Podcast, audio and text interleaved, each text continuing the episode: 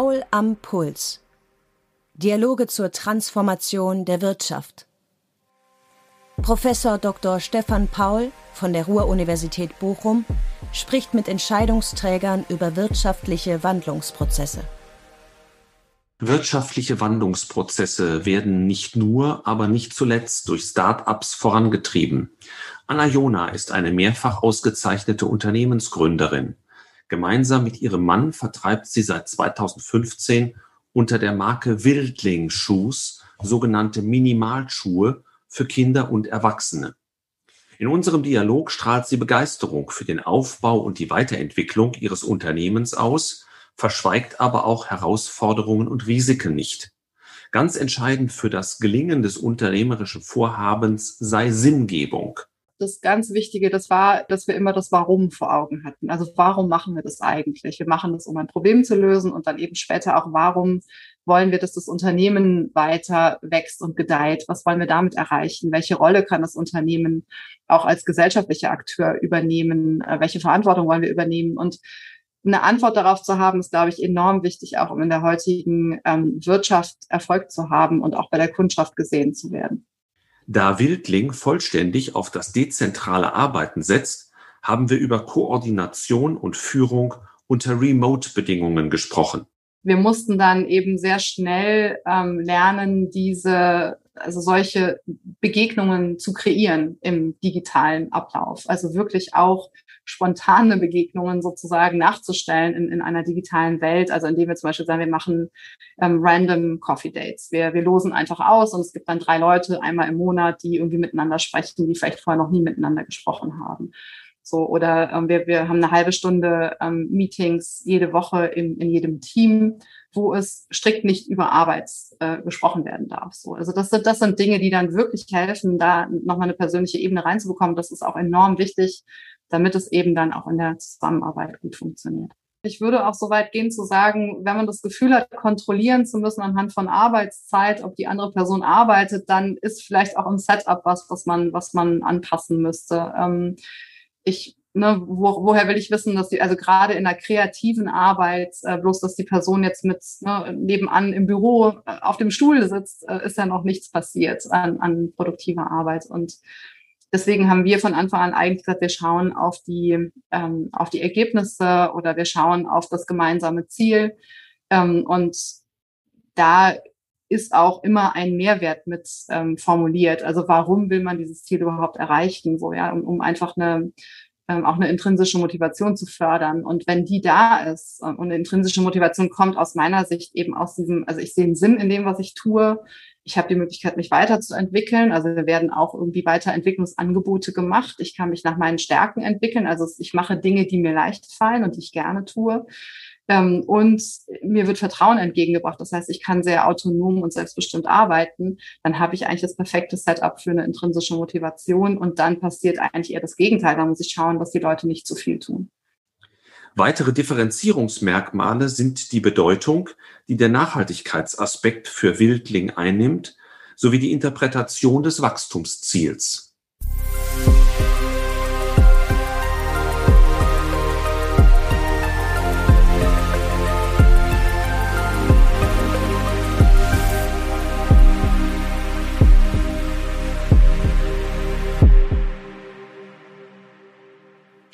Ja, Frau Jona, herzlich willkommen bei Paul am Puls. Ich freue mich, dass wir heute zusammen sprechen können über langfristige Trends der Transformation der Wirtschaft und insbesondere, welche Rolle Startups dabei auch spielen können.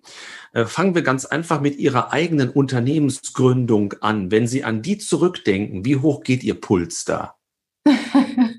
ach, ich freue mich eigentlich darüber. Es war eine sehr, sehr schöne Zeit ähm, und äh, es war auch absolut die richtige Entscheidung zu gründen. Wollen Sie ein bisschen erzählen, wie Sie auf die Idee kamen, die später auch Ihr Geschäftsmodell sein sollte? Ja, es war tatsächlich wie häufig bei Gründungen so eine private ähm, Geschichte. Ähm, unsere Kinder sind sehr, sehr viel barfuß gelaufen ähm, als, als kleine Kinder und ähm, wir brauchten Schuhe für die und haben einfach gemerkt, okay, mit Schuhwerk laufen die auf einmal anders. Und das wollten wir ändern und haben deswegen, obwohl wir völlig fachfremd waren, gesagt, dann muss man halt einen anderen Schuh entwickeln. Und das war der Startpunkt. Ähm, und aus diesem, aus dieser Produktentwicklung hat sich dann eben schnell eine Marke für die ganze Familie ergeben. Was würden Sie denn sagen, ist der Erfolgsfaktor auch Ihres Unternehmens und stand Ihnen der von Anfang an vor Augen oder hat er sich so ein bisschen mit der Zeit erst ergeben? Ja, also ich glaube ähm, schon, dass sehr viel von dem Erfolg von Building auch am Produkt gehangen hat oder an der Lösung, die wir bieten durch das Produkt. Also wir haben, glaube ich, ein gesellschaftliches Problem erkannt. Es gibt sehr viele Menschen, die Fußprobleme haben ähm, und sehr viele Menschen, die die nicht von Geburt an haben, sondern ähm, wo das entstanden ist durch das falsche Fuß, äh, Schuhwerk. Und ähm, das heißt, wir haben ein, auch glaube ich, gerade weil wir Quereinsteiger waren in dem Bereich, ähm, es geschafft, ein Alltagsprodukt nochmal neu zu gestalten und ähm, so neu zu gestalten, dass es tatsächlich Probleme löst, dass es tatsächlich einem auch ein neues Lebensgefühl ermöglicht. Und ähm, dieses Versprechen, also dass unser Produkt dieses Versprechen hält, das ist ein großer Kern ähm, dieses Erfolgs letztendlich. Ähm, es ist auch dahinter steht, dass Leute uns wirklich ähm, gerne weiterempfehlen und auch darüber sprechen, ähm, was uns natürlich auch geholfen hat, äh, relativ schnell Fuß zu fassen und zu wachsen als Unternehmen.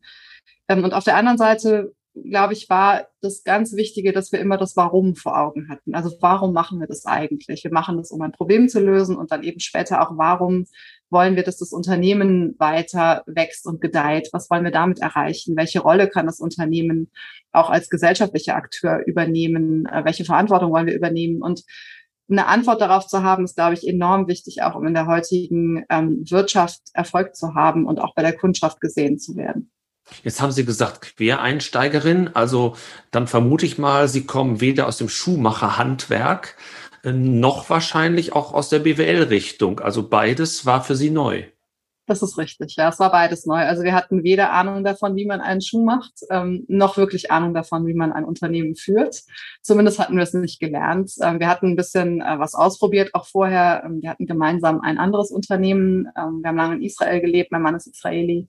Wir hatten ein, ein Fitnessstudio zusammen, ähm, ein paar Jahre. Das heißt, wir hatten so ein bisschen auch ein Gefühl dafür, was es bedeutet, selbstständig zu sein und haben das auch beide sehr gemocht. Also auch unser, unsere eigenen Chefs äh, sein zu dürfen, hat uns sehr gut gefallen. Und ähm, das heißt, ja, wir wussten, wie es sich anfühlt, auch äh, diese jetzt Unsicherheit erstmal ne, und dieses, diese Ungewissheit, ähm, das Risiko, was man aufnimmt. Und hatten da aber keine Scheu vor jetzt. Ähm, und alles weitere kam dann, also hat uns total überrascht selbst, also dass das Unternehmen wirklich sehr schnell ähm, erfolgreich geworden ist, war jetzt, stand auch so nicht im, im Businessplan drin, obwohl der mir schon ambitioniert vorkam. Ähm, und damit kamen ganz viele Aufgaben, die wir dann wirklich lernen mussten von der Pike auf. Also wie führt man ein Team? Wie baut man eine Organisation auf? Was sind die wichtigen Themen? Wie funktioniert eine Liquiditätsplanung wirklich jetzt in der Praxis und so weiter, ja. Aber Sie haben sich tatsächlich auch schon immer oder erst später als Unternehmerin gesehen, kann man das so sagen? Oder haben das in, in gewisser Weise gespürt, dass das in Ihnen drinsteckt? Ja, das ist eine ganz spannende Frage, weil eigentlich in meinem Umfeld es keine jetzt Unternehmer, Unternehmerinnen gegeben hat, die Vorbilder gewesen wären. Ich Familiär oder so? Nein. Ich komme aus einer Familie von Beamten. sind alles äh, Lehrer, Lehrerinnen oder die meisten. Ähm, und also mein Großvater war wohl Unternehmer und hatte auch sehr, sehr viele Ideen und, und muss ein ganz, eigentlich auch ein ganz spannender Mensch gewesen sein. Ich habe ihn leider nie richtig kennengelernt. So mein Vater sagt immer, wir hätten uns wahrscheinlich gut verstanden. Ähm, aber genau, es gab keine Vorbilder und auch, also jetzt auch gesellschaftlich eigentlich wenig Vorbilder. Also so, ähm, das war überhaupt nichts, was mir jetzt in der Schulzeit oder auch während des Studiums so als Idee gekommen wäre. Was, was ich schon gemerkt habe, war, dass ich einmal nicht gut zurechtgekommen bin als Arbeitnehmerin. Ich hatte immer sehr schnell Stress mit, mit meinen Vorgesetzten. Ähm, und, und immer irgendwie Ideen, wie ich es gerne anders machen würde und durfte das dann nicht. Ähm, und ich habe auch gemerkt, ähm, ja, dass es eine wahnsinnig abwechslungsreiche, vielseitige Arbeit ist, die mir von Anfang an wahnsinnig viel Spaß gemacht hat. Bevor wir aber in die unternehmerische Tätigkeit noch weiter einsteigen, eine ganz wichtige Frage, glaube ich, die auch ganz viele beschäftigt, die mal ans Gründen denken, gerade in Ihrem Fall, wo Sie das mit Ihrem Mann zusammen gemacht haben. Wie kann man Unternehmensgründung und wahrscheinlich parallele Familiengründung unter einen Hut kriegen? ja, es ist kein, es ist kein Spaziergang. Es ist äh, schon so ein bisschen die Rush-Hour des Lebens sowieso, ne, wo einfach wahnsinnig viel gleichzeitig passiert und parallel passiert. Ähm, eine Familie zu gründen und, und Kinder großzuziehen, ist eine, eine Aufgabe für sich und ein Unternehmen zu gründen und, ähm, und zu führen sicherlich auch. Ähm, aber es ist auch, ich finde das auch empfinde das auch als sehr schön, dass sich da, dass da die Grenzen verwischen, dass wir aus den, den Kindern quasi eine Geschäft, also dass das Geschäftsmodell aus dem Bedürfnis der Kinder entstanden ist und die auch einen großen Teil hatten ähm, daran, dass wir das als Paar zusammen gestalten nach wie vor. Das ist äh, sehr, sehr wertvoll. Ähm, und sicherlich muss man mit der Zeit ähm, gut umgehen und das als eine sehr wertvolle Ressource betrachten und auch sehr, sehr gezielt damit umgehen. Ähm, aber es lässt sich dann eben auch alles sehr gut verbinden. Und wie ist das heute, wenn ich fragen darf? Haben Sie bestimmte Zeiten, wo Sie ganz bewusst nicht über das Unternehmen privat reden oder vermischt sich das alles? Ja, also in, in, der Theorie gibt es diese Zeiten, wo man sagt, wir sind jetzt nur Paar und wir nehmen uns diese Zeit füreinander oder wir sind jetzt mal hier nur am, am Esstisch miteinander mit der Familie und es geht wirklich ne, nur um, um familiäre Themen. Ähm, in der Praxis äh, verwischt das ganz schnell. Und ähm, das ist auch meistens vollkommen in Ordnung. Und ich glaube, man muss eben trotzdem darauf achten, dass das nicht überhand nimmt und dann die Notbremse ziehen, wenn man merkt, so jetzt brauchen wir wirklich ähm, die Zeit füreinander. Aber bei Ihnen hört man ja auch raus, Ihnen macht das Spaß und wenn das Spaß macht, ist es keine, keine Belastung, die das Privatleben dann unbedingt äh, über- oder verschattet. So, das höre ich zumindest raus. Das ist richtig. Also, aber das ist auch ein bisschen die Gefahr. Ne? Wenn man es wirklich sehr gerne macht, dann ist man da vielleicht auch noch nachlässiger mit sich, ähm, äh, dass man jetzt dann doch noch schnell die E-Mail liest. Und das, ich glaube, da muss man vor allen Dingen die anderen dann schützen. Jetzt ist es bei Ihnen ja so, ähm, ein ganz wichtiges Merkmal des Unternehmens ist das 100% dezentrale Arbeiten. Äh, das trägt ja auf der einen Seite wahrscheinlich stark dazu bei, dass man auch Privatleben und ähm, unternehmerisches Tun unter einen Hut kriegt. Auf der anderen Seite stellt das aber auch ganz bestimmte Anforderungen an das Arbeiten miteinander. Man kann sich eben nicht mal eben zusammensetzen, sondern man muss andere Formen finden. Und am Anfang kann das vielleicht auch bei einer Unternehmensgründung chaotisch sein. Wie haben Sie sozusagen den Schritt gemacht in das ganz dezentrale Arbeiten und wie haben Sie das mögliche Chaos, was damit verbunden ist, am Anfang geordnet? Ja, also der, der Schritt war auch eher aus einer Intuition heraus oder aus einem, aus einem eigenen Bedürfnis heraus. Mit drei kleinen Kindern zur Zeit der Unternehmensgründung war uns total wichtig, auch ähm, einfach die Flexibilität zu haben, von zu Hause arbeiten zu können und eben sich zwischendurch auch um die Familie kümmern zu können. Also es war Prinzip, dass da ähm, die Grenzen zwischen privatem und beruflichem verwischen. Ähm, und ich habe das als sehr große Freiheit empfunden. Also auch dieses, ne, morgens aufzustehen, ins nächste Zimmer zu gehen und da zu sein, statt äh, pendeln zu müssen, fand ich, fand ich immer ein, großes Geschenk.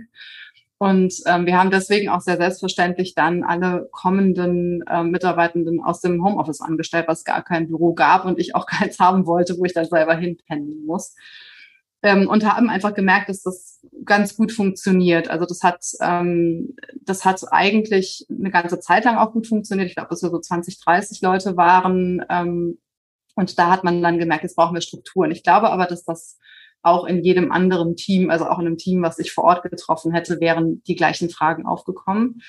Ähm, und wir haben auch Antworten gefunden auf diese Fragen, die sich sowohl auf ein Remote-Unternehmen als auch auf ein ganz reguläres Unternehmen ähm, ableiten lassen oder anwenden lassen, ähm, nämlich ne, eine Struktur zu schaffen, die uns eine Richtung gibt. Also wir haben definiert, warum wir das tun, also was unsere Vision ist, was unser, unser Zweck ist als Unternehmen, ähm, welche Werte wir haben. Das sind dann sozusagen die Leitplanken, die uns ähm, helfen in dem, wie wir zusammenarbeiten wollen und wie wir mit anderen auch arbeiten wollen ähm, und haben dann eine Managementstruktur eingeführt, äh, die OKRs, das sind Objectives und Key Results, das ist eigentlich eine Zielsetzungsstruktur, ähm, die uns einen sehr klaren Rahmen gibt. Das heißt, wir haben sehr klare einen sehr klaren Rahmen für die Zusammenarbeit geschaffen ähm, und da auch sehr klare Strukturen. Ähm, das sind aber auch die einzigen wirklich festen Strukturen, die wir haben und innerhalb deren äh, derer konnten wir eben enorm viel Freiheit auch ermöglichen.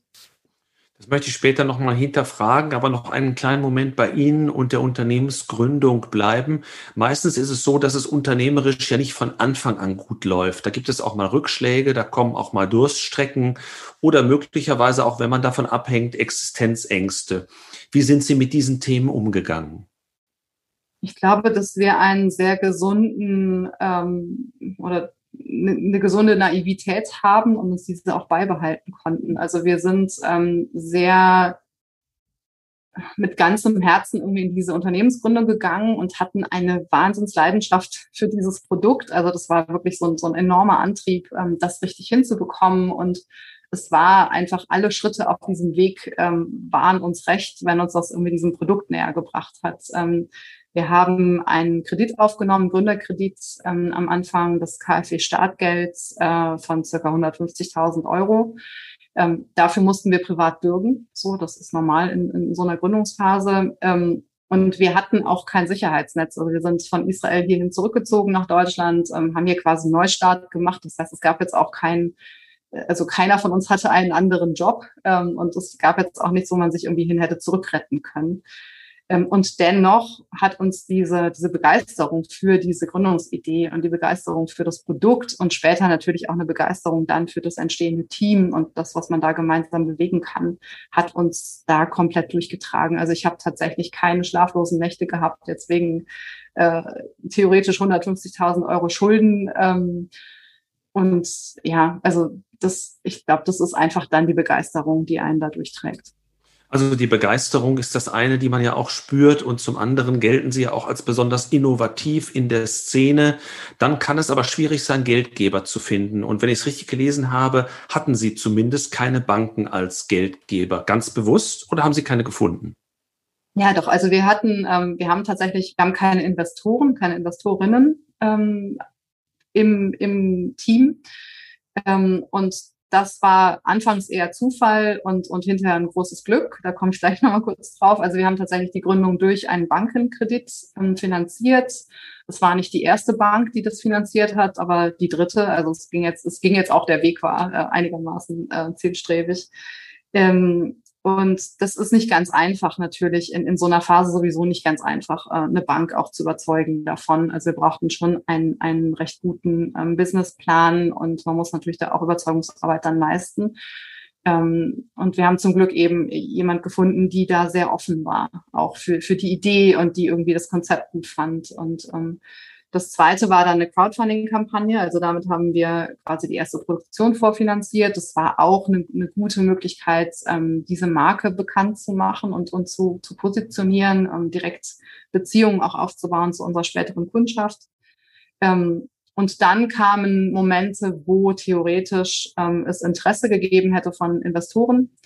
Ähm, und es ist dann nie zu einem Investment gekommen, weil beide Seiten eigentlich entschieden haben, dass es nicht zusammenpasst. Und das ist im Nachhinein ähm, aus meiner Perspektive ein ganz großes Glück, weil es uns unheimlich viele Freiheiten ermöglicht hat auf dem Weg dann.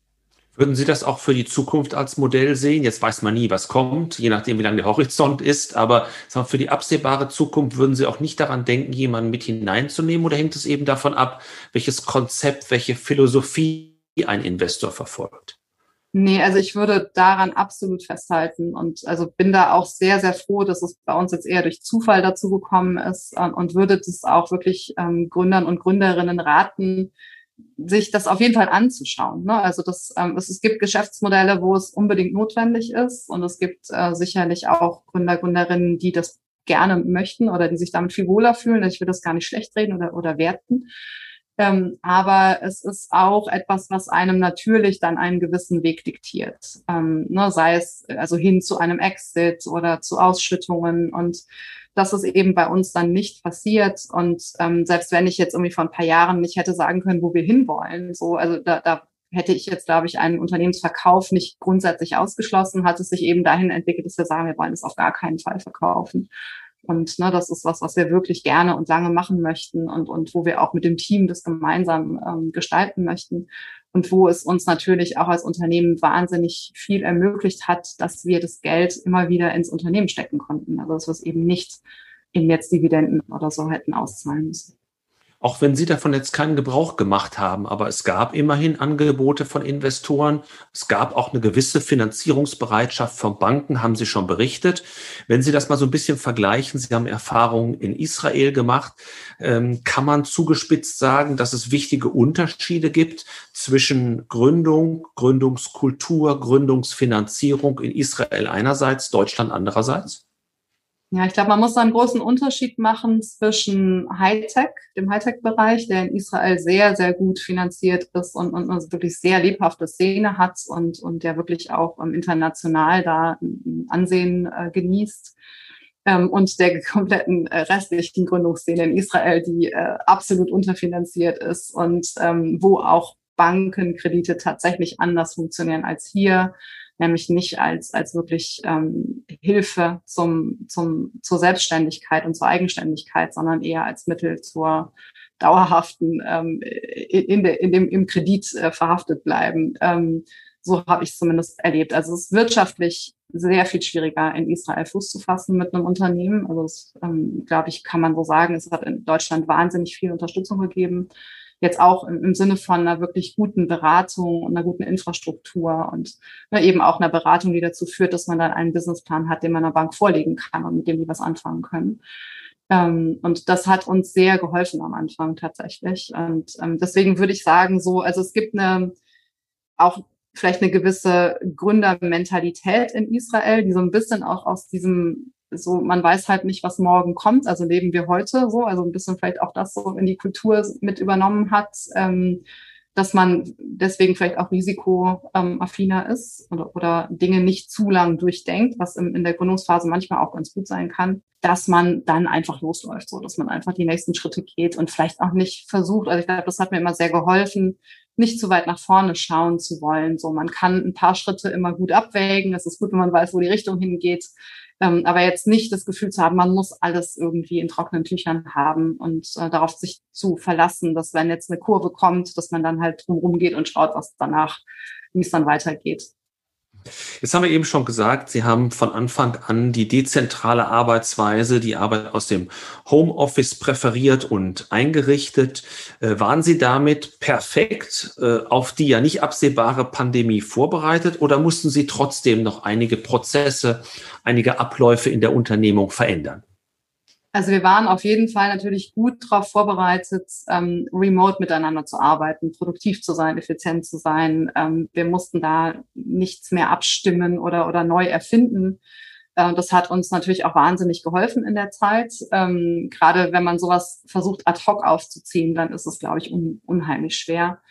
Ähm, aber was wir dann gemerkt haben, auch sehr schnell, was uns total gefehlt hat, war eben diese persönliche Ebene. Also wir hatten vorher sehr regelmäßige Treffen, auch mit dem ganzen Team, ähm, auch um miteinander zu arbeiten, aber eben auch um so, eine, so einen persönlichen Austausch ähm, zu ermöglichen, sich auch kennenzulernen. Also wir haben jetzt im, im letzten Jahr ich glaube, 70, 80 Leute eingestellt, die wir alle nicht wirklich kennen persönlich. Ja? Wir haben uns noch nie getroffen. Und ähm, wir mussten dann eben sehr schnell ähm, lernen, diese, also solche Begegnungen zu kreieren im digitalen Ablauf. Also wirklich auch spontane Begegnungen sozusagen nachzustellen in, in einer digitalen Welt. Also indem wir zum Beispiel sagen, wir machen ähm, random Coffee Dates. Wir, wir losen einfach aus und es gibt dann drei Leute einmal im Monat, die irgendwie miteinander sprechen, die vielleicht vorher noch nie miteinander gesprochen haben.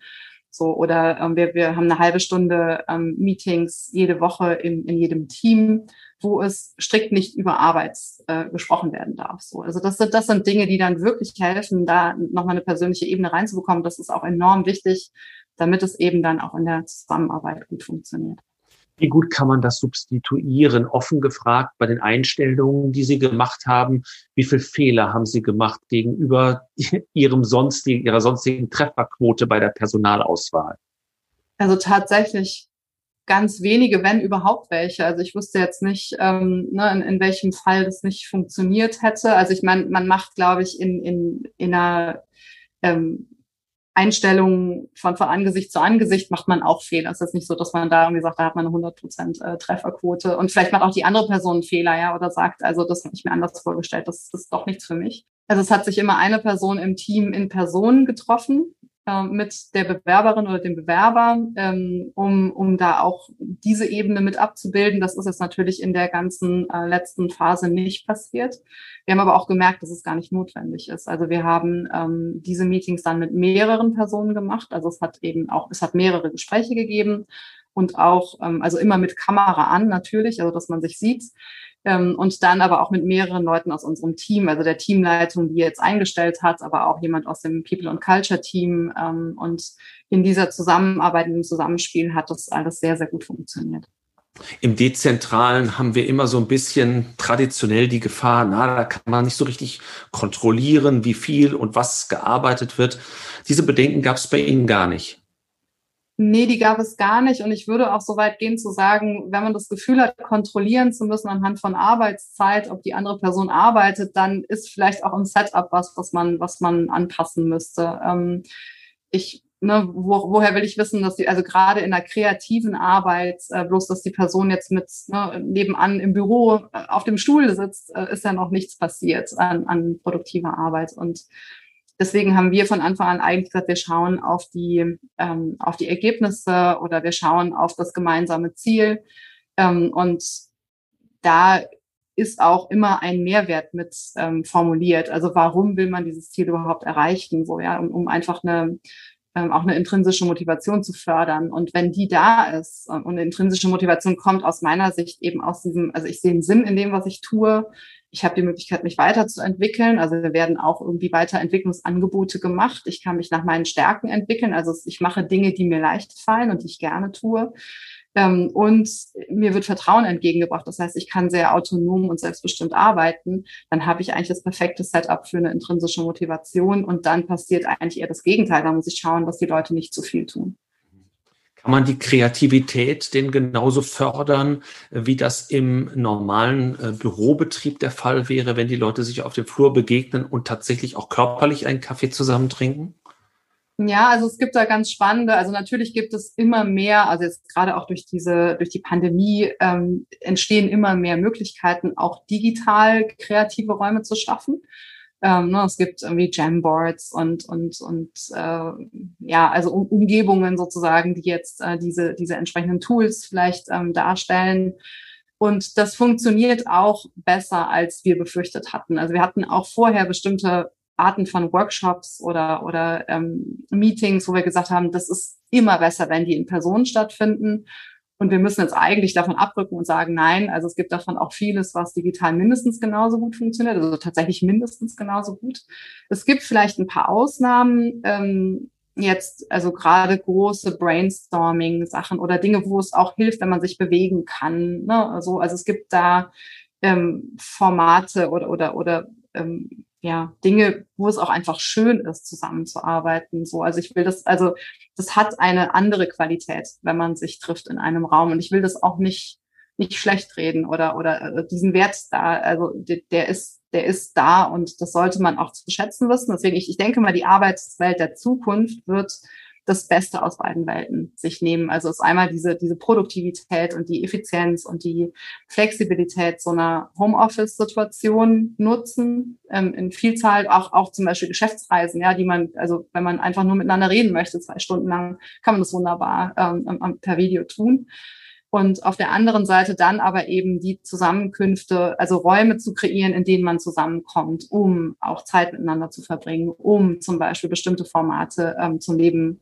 zu erwecken ähm, in der Zusammenarbeit. Und ich glaube, das ist dann die ideale Balance und um Mitarbeiter vielleicht auch zu stützen, aufzufangen, denn der ein oder andere mag sich ja tatsächlich in so einer langen Pandemiezeit tatsächlich alleingelassen fühlen. Das hört man ja auch immer wieder. Also nicht jeder verpackt das eben so gut, auch wenn zu Ihnen wahrscheinlich Mitarbeiterinnen und Mitarbeiter kommen, die wollen auch ganz bewusst dezentral arbeiten. Aber trotzdem ist ja nicht ausgeschlossen, dass das nach einer gewissen Zeit sich auch so ein bisschen zum Negativen wendet. Ja, absolut. Und ich glaube, da muss man sehr, sehr vorsichtig sein. Also das passt für viele Menschen sehr gut. Ähm, und es gibt natürlich Menschen, die auch sagen, ich komme damit nicht zurecht oder ich brauche eigentlich, muss ich jeden Tag mein Haus verlassen und zur Arbeit gehen und ne, dann aber auch die Arbeit vielleicht da zurücklassen und wieder nach Hause zurückkehren. So, es gibt ja in beide Richtungen da ein Bedürfnis.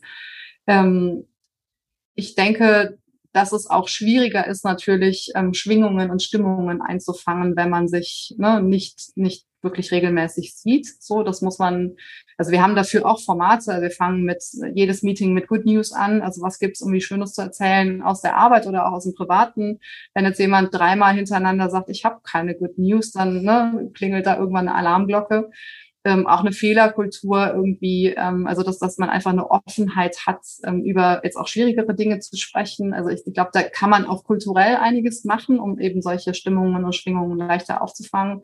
Aber es ist schon so, glaube ich, dass einem das dann leichter durch die Lappen geht. Also man muss dann andere Dinge wiederum schaffen, also zum Beispiel auch Umfragen machen ähm, häufiger. Ähm, vielleicht auch anonyme Formate anbieten, dass Leute, die sich jetzt nicht öffnen können, da zumindest irgendwie an jemand wenden können, anonym ähm, um dann solche Dinge aufzufangen, die man vielleicht im Zwischenmenschlichen dann, die einem leichter aufgefallen wären. Äh, bei Ihrer Betriebsgröße, ich glaube, Sie haben 200 Mitarbeiterinnen und Mitarbeiter, da kennen Sie aber wahrscheinlich auch noch jeden in gewisser Weise persönlich. Oder verändert sich das auch schon?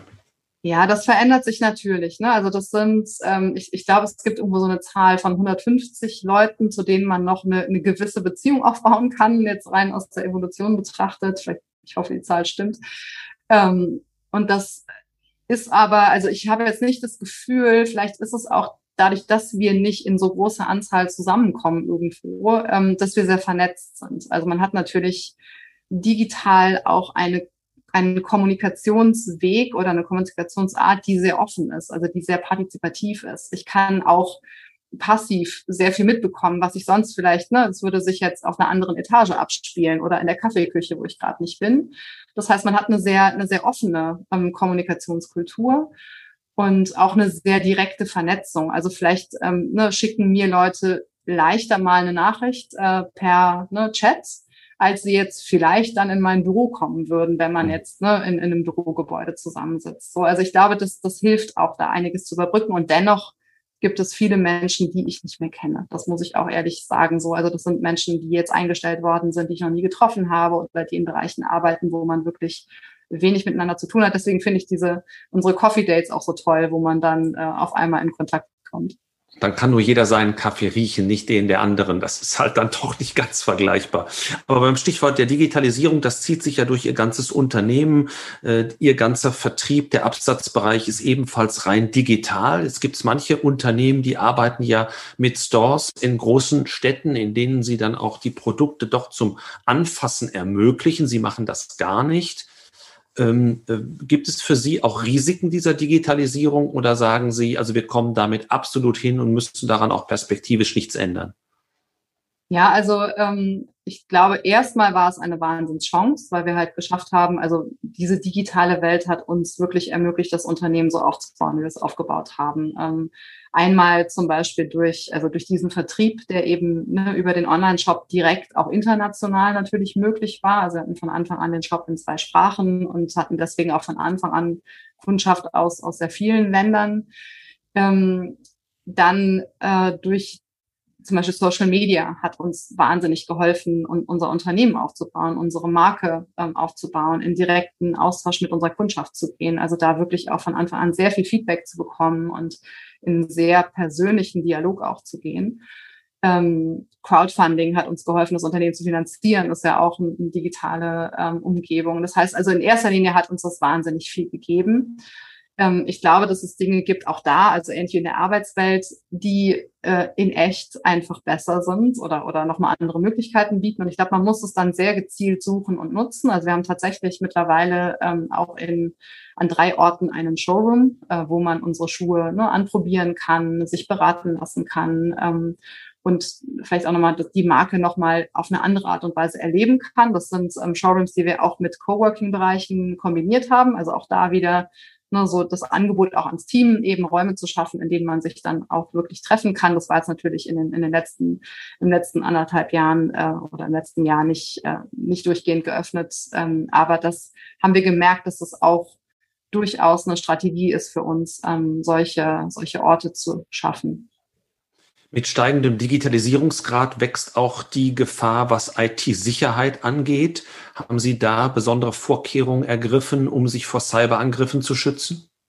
Ja, also ähm, da haben wir natürlich Experten, ähm, die uns beraten und, und die uns da unterstützen ähm, und auch Experten, Expertinnen im Team, die sich diesen Themen annehmen. Da bin ich jetzt tatsächlich äh, nicht die Expertin für, aber ähm, es gibt da eben äh, sehr konkrete Dinge, die man machen muss, auch unbedingt. Ne? Gerade wenn, wenn die Mitarbeitenden im Homeoffice sitzen, ähm, eventuell auch private Geräte nutzen, was wir eigentlich gerne fördern möchten, weil es eben auch nachhaltiger ist, dass man jetzt nicht alles äh, doppelt anschafft, wenn, wenn man das gar nicht braucht.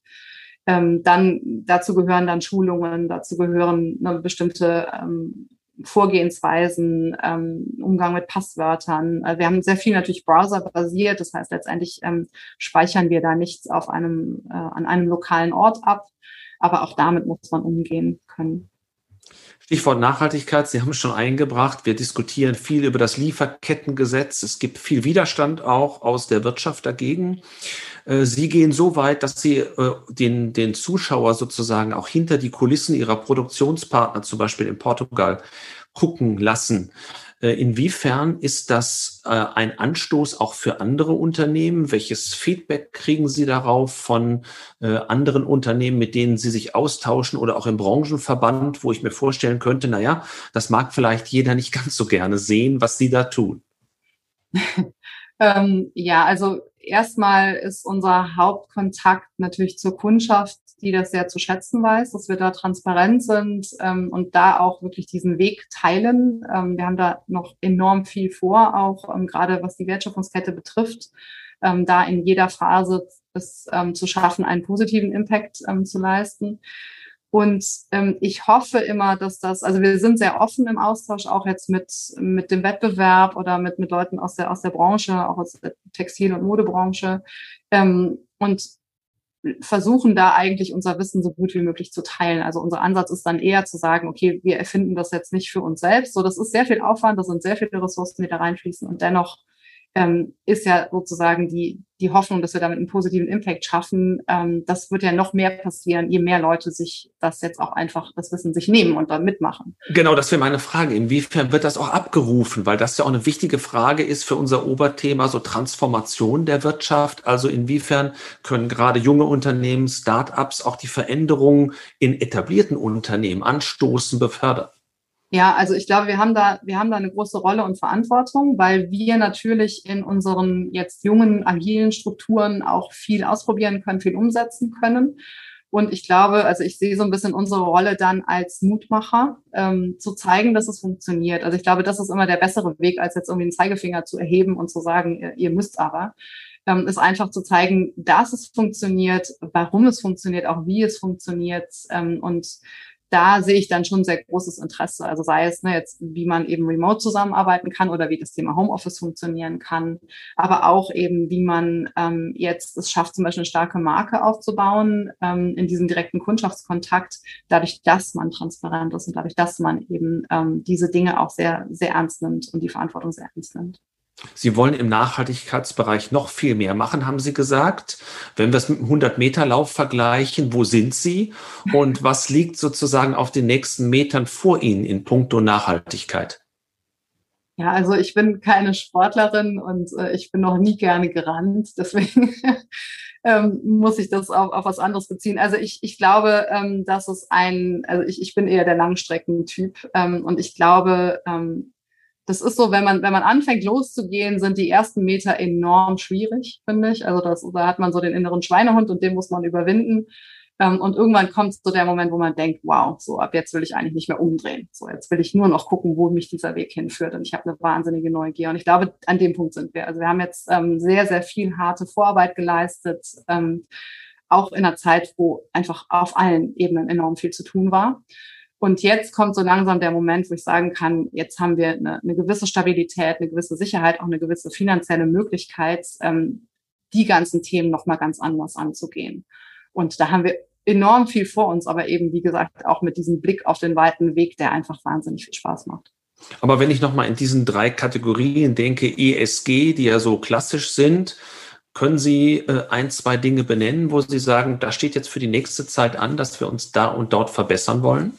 Ja, also ist tatsächlich, ähm, wird in der Komplexität von uns auch auf allen Ebenen angegangen. Also ich würde das gar nicht sagen, wir haben da nur einen Bereich, ähm, sondern also es geht einmal um die ähm, ökologischen äh, Themen, ähm, zum Beispiel, wie können wir Rohstoffe aus wirklich regenerativer Quelle bekommen und auch noch ausschließlich aus regenerativer Quelle. Da sind wir zum Beispiel sehr involviert darin, wirklich auch die Anbauprojekte mit anzutreiben und mit, mit Landwirtschaftspartnern ähm, aus der Landwirtschaft eben umzusetzen, ähm, Lieferketten wiederherzustellen, die zum Beispiel in Europa verloren gegangen sind. Ähm, es gibt da ähm, viel auch im sozialen Bereich, ne? also mit welchen Leuten macht man das, welche Chancen kann man, welche Zukunftsperspektiven kann man schaffen, wie können wir Arbeitswelten auch in der Produktion neu definieren, was bedeutet New Work eigentlich in der Fabrik und wie können wir das zusammen mit unseren Partnern umsetzen.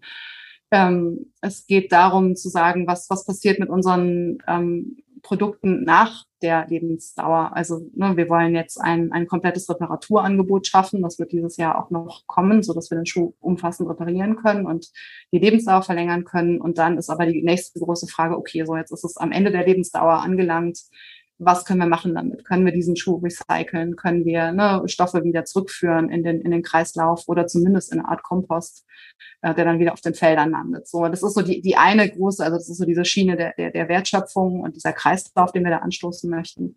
Ähm, aber es gibt natürlich auch viel jetzt in, in unserem Bereich, was für eine Art Organisation wollen wir weiter werden? Wo können wir uns weiterentwickeln? Was ist mit Diversität, ähm, Inklusion? Das sind Themen, die jetzt äh, sehr zentral werden, ähm, antirassistische Organisation zu werden. Was bedeutet das eigentlich? Ähm, also auch sich da ähm, zu hinterfragen und auch zu schauen, wo können wir uns engagieren? Also welches Engagement können wir jetzt über diesen Unternehmenshorizont hinaus ähm, leisten? Wir werden ähm, eine Organisation unterstützen, die zum Beispiel Renaturierungsprojekte macht. Das ist jetzt wieder eher im ökologischen Bereich. Ähm, aber was gibt es auch für soziale Projekte, die wir unterstützen können? Also das ist auch einfach dann hinterher mit Spenden. Ne, wie können wir unsere Finanzen zum Beispiel sinnvoll und regenerativ einsetzen? Ja, letztlich müssen sich die Dinge auch äh, finanziell und äh, erfolgsmäßig sozusagen niederschlagen. Mhm. Äh, Spenden haben Sie angedeutet. Ich habe gelesen, dass Sie ein Prozent auch Ihres Umsatzes spenden. Die Umsatzhöhe habe ich aber nicht gefunden. Aber ich habe gefunden, dass Sie erhebliche Wachstumsraten, was die Menge der verkauften Produkte betrifft, angeben. Ähm, diese, diese Wachstumsraten, die Sie in den ersten Jahren hatten, setzen Sie die fort oder wenn der Basiseffekt wegfällt, werden auch die Wachstumsraten kleiner? Ja, also wir sind jetzt, wir haben uns noch nie Wachstumsziele gesetzt tatsächlich, sondern die sind eher ähm, von außen entstanden, eben durch die Nachfrage. Ähm, wir haben sehr wenig Maßnahmen jetzt zur, also wir machen sehr wenig zum Beispiel bezahlte Werbung. So, also das ist natürlich was, über das man äh, ein Wachstum enorm steigern kann.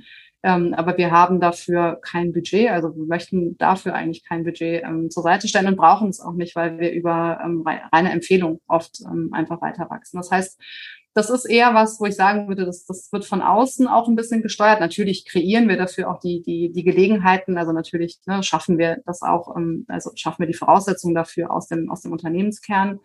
Aber es ist eben was, wo wir jetzt nicht sagen, okay, wir möchten aber jetzt in drei Jahren äh, auf dem und dem Umsatz landen. So, das, ich, ich empfinde auch Wachstum oder Umsatz als, als Selbstzweck, als ein enorm leeres Ziel. So, da kann man wirklich wenig von ableiten, für sich selbst, aber auch fürs Team. Und ähm, deswegen ist Wachstum für uns eher eine, eine Frage dessen, also wohin denn auch? Also es muss ja nicht nur nach oben gehen, so es, es geht auch in die Breite. Ähm, wir wollen eben, wie gesagt, sehr viel in die in die Wertschöpfungskette investieren ähm, uns darüber auch eine andere Resilienz vielleicht aufbauen. Ähm, das sind auch Unternehmen, in die man investieren kann, äh, die jetzt entlang der Wertschöpfungskette eben äh, uns helfen, auch uns da nachhaltiger aufzustellen. Ähm, und auch in der Komplexität zu wachsen, also auch im Netzwerk zu wachsen, in den, in den Partnerschaften zu wachsen, die man, die man schließt. So, ich glaube, da gibt es ganz viele Dimensionen des Wachstums, die uns eigentlich mehr am Herzen liegen, als jetzt einfach nur auf die, auf die Kurve der Finanzen zu schauen. Und auf der anderen Seite auch wiederum ist ein Wachstum auch enorm wichtig. Also es ist eben, es zeigt uns ja jetzt auch, ähm, was wir machen können, wenn wir wirtschaftlich erfolgreich sind. Und ähm, wenn es kein Selbstzweck ist, dann ist es aber zumindest ja auch ein Mittel zum Zweck. Ähm, und, und deswegen haben wir schon auch, also sind schon auch ein ehrgeiziges Unternehmen, glaube ich, ähm, jetzt in, in dem Bereich. Auch wenn das jetzt vielleicht nicht im Mittelpunkt steht, aber dennoch die Frage, warum publizieren Sie so relativ wenig dann zu den ökonomischen Kenngrößen Ihres Unternehmens? Sie sind nicht dazu verpflichtet, müssen das nicht tun. Aber über das Thema Nachhaltigkeit findet man so viel, umso mehr fragt man sich, warum nicht auch äh, im anderen, im, äh, im engeren Sinne ökonomischen Bereich? Ja, ich finde es immer sehr, also gerade in dieser, in der Gründerszene oder der, der Szene der jungen Unternehmen wird man sehr oft ähm, oder, oder dreht es sich sehr oft um Wachstumszahlen, um Umsatz, um Finanzierungsrunden. Und ich finde das eigentlich sehr schade. Also ich, ich finde das sehr einseitig, ähm, diesen Blick ähm, weil es auch nichts, für mich nichts über den Wert eines Unternehmens aussagt. Also der Wert des Unternehmens entsteht durch ganz andere Themen aus, aus meiner Perspektive. So, also natürlich ne, gibt es da ein, es, es gibt da einen Wert. Ähm, also ich, wie gesagt, auch das jetzt äh, bitte ohne Wertung zu verstehen, aber so aus einer, aus einer persönlichen Perspektive ähm, gibt es ja noch viele andere Dimensionen. Und ich finde, unsere, unsere gesamte Gesellschaft funktioniert leider ein bisschen zu sehr so, dass wir jetzt ähm, so eine Bilanz zum Beispiel oder Profite irgendwie überbewerten, ähm, die nicht mal die wirklich tatsächlichen Kosten irgendwie einrechnen und ähm, dadurch ganz viele Dinge übersehen, die zum Beispiel auch positive Effekte haben oder, oder ganz wichtigen Beitrag zur Gesellschaft leisten können. Ähm, und ich, ich finde es deswegen zu eindimensional. Und das wäre jetzt auch in unserem Fall, also ich finde, dann, dann redet man vielleicht dann irgendwie nur noch darüber oder so. Also dann hat man das immer so als, also das ist schon eine Erfolgsstory, auch jetzt finanziell gesehen. Und auf der anderen Seite möchte ich darauf nicht, das soll gar nicht in den Vordergrund gelangen, sondern mir geht es eher darum, was machen wir denn damit? Ähm, und das ist das, was wichtig ist. Dann sind wir vielleicht auch schon so im letzten Teil des Gesprächs, wo ich noch die ein oder andere persönliche Frage gerne stellen würde. Sie haben das erste schon ein bisschen angedeutet, aber ich würde es trotzdem noch mal ähm, äh, etwas stärker konturieren wollen. Was treibt Sie in Ihrem unternehmerischen Handeln besonders an? Was ist die Hauptmotivation? Ja, die Hauptmotivation ist, also ich bin äh, vielleicht auch äh, so vom, vom Background ähm, sehr viel mit, mit ökologischen und sozialen Fragen aufgewachsen. Das war das Umfeld meiner Eltern. Ähm, und das, was ich gelernt habe zu, zu lieben und zu schätzen. Also ich war als Kind unheimlich viel draußen. Ich bin ja auf dem Land aufgewachsen. Ähm, ich habe mich immer für diese Themen interessiert. Ich wollte mal irgendwann zu Greenpeace. Und das, das sind so Sachen, die, ähm, die natürlich irgendwo ihre Spuren hinterlassen haben. Und ähm, ich habe gemerkt, dass es so am Anfang in, in dieser Unternehmensgründung geht's halt auch viel um einen selbst so oder auch viel um dieses, okay, was macht man jetzt damit? Ähm, und das steht natürlich auch im Moment im Raum, okay, nutzt man jetzt zum Beispiel einen wirtschaftlichen Erfolg für eine, eine private äh, Steigerung der Lebensqualität? Ähm, und ich habe immer gemerkt, das macht mich überhaupt nicht glücklich. So, das treibt mich überhaupt nicht an. Das ist einfach keine Motivation. Und in dem Moment, wo man sich davon löst und sagt, okay, was kann man jetzt wirklich machen? Wofür kann man das Unternehmen nutzen? Ähm, wird es eine Plattform, ne, mit der man gesellschaftlichen Wandel mitgestalten kann, mit der man wirklich ähm, Verantwortung übernehmen kann und, und sich einsetzen kann.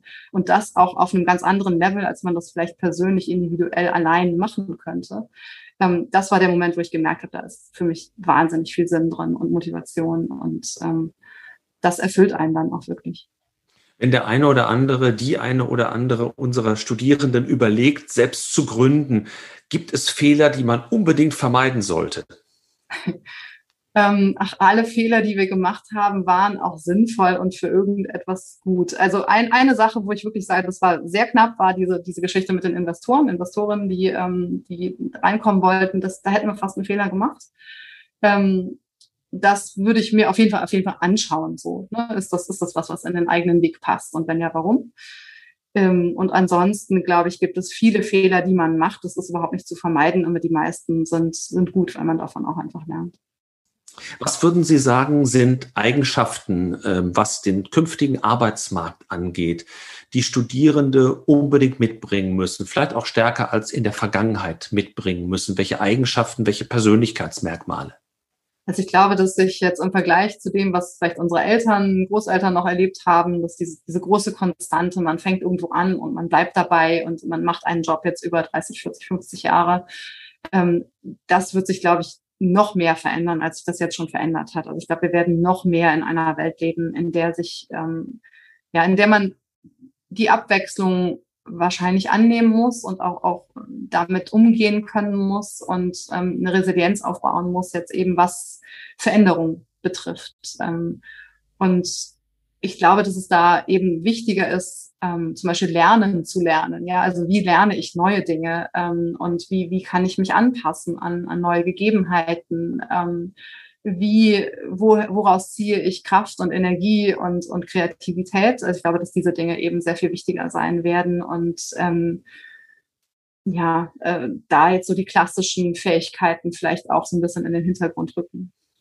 Ich weiß nicht, ob Sie auch äh, mehrere Mitarbeiter haben, die unterschiedliche Studiengänge absolviert haben. Vermissen Sie bei denen was? Können wir an der Uni irgendwas besser machen?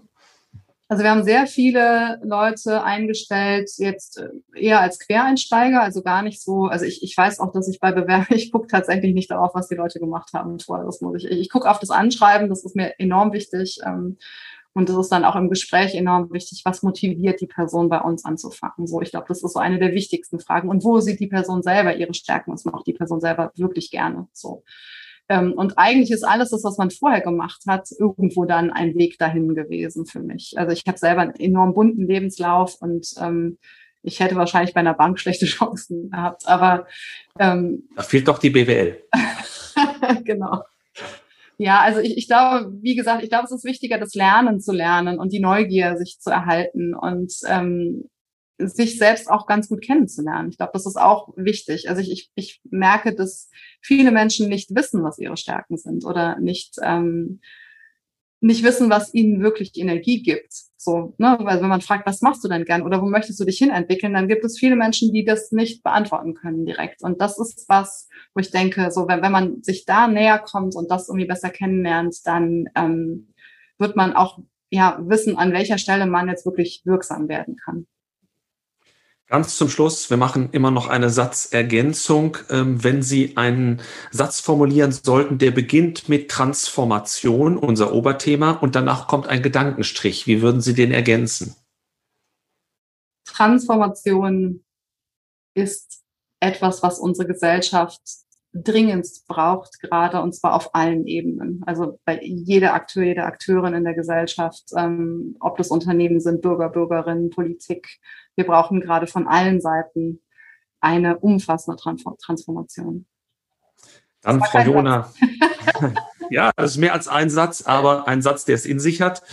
Herzlichen Dank, dass wir heute Ihren Puls fühlen durften, dass wir auch Ihre Begeisterungsfähigkeit gespürt haben. Davon haben Sie uns ein gutes Stück vermittelt und erhalten Sie sich dieses. Ich wünsche alles Gute für Sie persönlich und natürlich auch für Ihre Company. Herzlichen Dank, dass Sie heute dabei waren. Ebenso ganz herzlichen Dank für die Einladung. Dankeschön.